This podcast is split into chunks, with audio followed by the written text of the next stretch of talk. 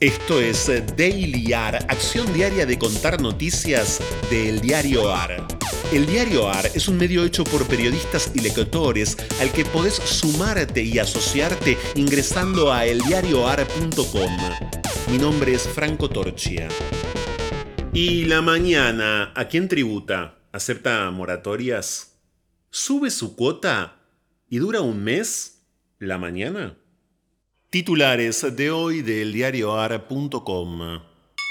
Monotributo marcha atrás con la polémica deuda retroactiva por la actualización de la cuota que se definió en junio pero se extendió seis meses hacia atrás. Los contribuyentes que se mantuvieron en su categoría pasaron a deber entre 3.452 y 25.981 pesos, pasivo que deben saldar con interés y que generó un repudio generalizado. El presidente Fernández le pidió a Massa un nuevo programa de mejoras para el monotributo. Ya trabajan en un nuevo proyecto de ley para eximir o condonar las deudas retroactivas a enero. Sánchez apoya a Fernández con la deuda, pero presiona por el acuerdo entre la Unión Europea y el Mercosur que firmó Macri. En su visita relámpago a Buenos Aires, el presidente del gobierno español ofreció un fuerte respaldo a la Argentina en el contexto de sus negociaciones con el FMI. Lo hizo mientras el gobierno acaba de desconocer un pago al Club de París.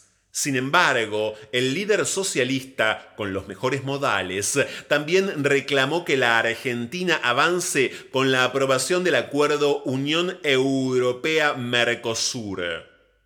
Jubilaciones. Un fallo ordena pagar la diferencia entre la suba otorgada en 2020 y el 42% que correspondía por ley.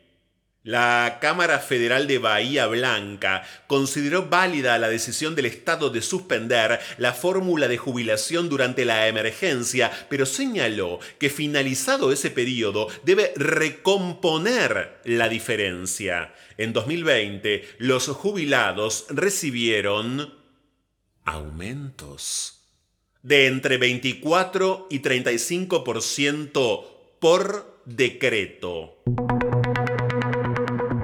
vergüenza. El 63% de los hogares de barrios populares porteños está a cargo de mujeres.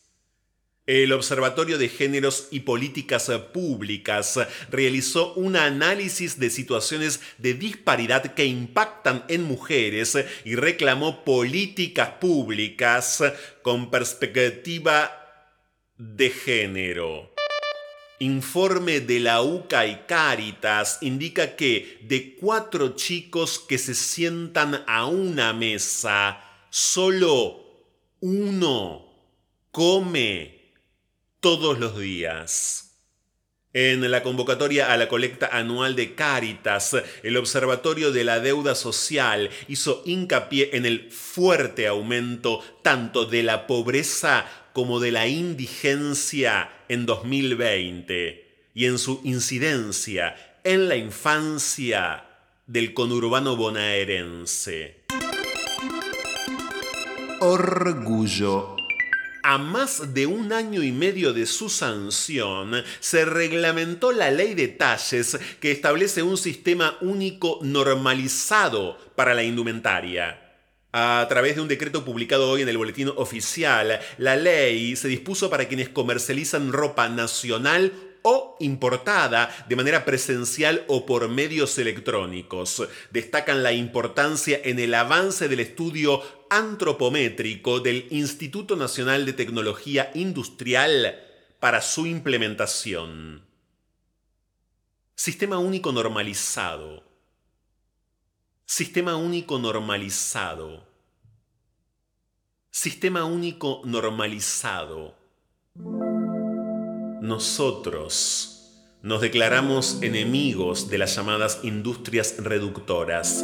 Estas incluyen clubs de dieta, salones para adelgazar, granjas para gordos, doctores para la dieta, libros de dieta, comidas dietéticas y suplementos, procedimientos quirúrgicos, supresores del apetito, drogas y máquinas para perder peso.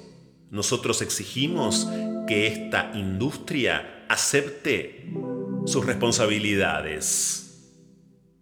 Fragmento del manifiesto de la liberación gorda, escrito por las activistas norteamericanas Judy Free Spirit y Sara Aldebaran.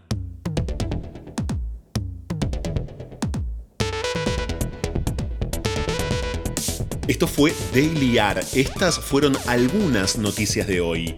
Hay muchas más y están en eldiarioar.com. Podés seguirnos en Twitter y en Instagram arroba eldiarioar.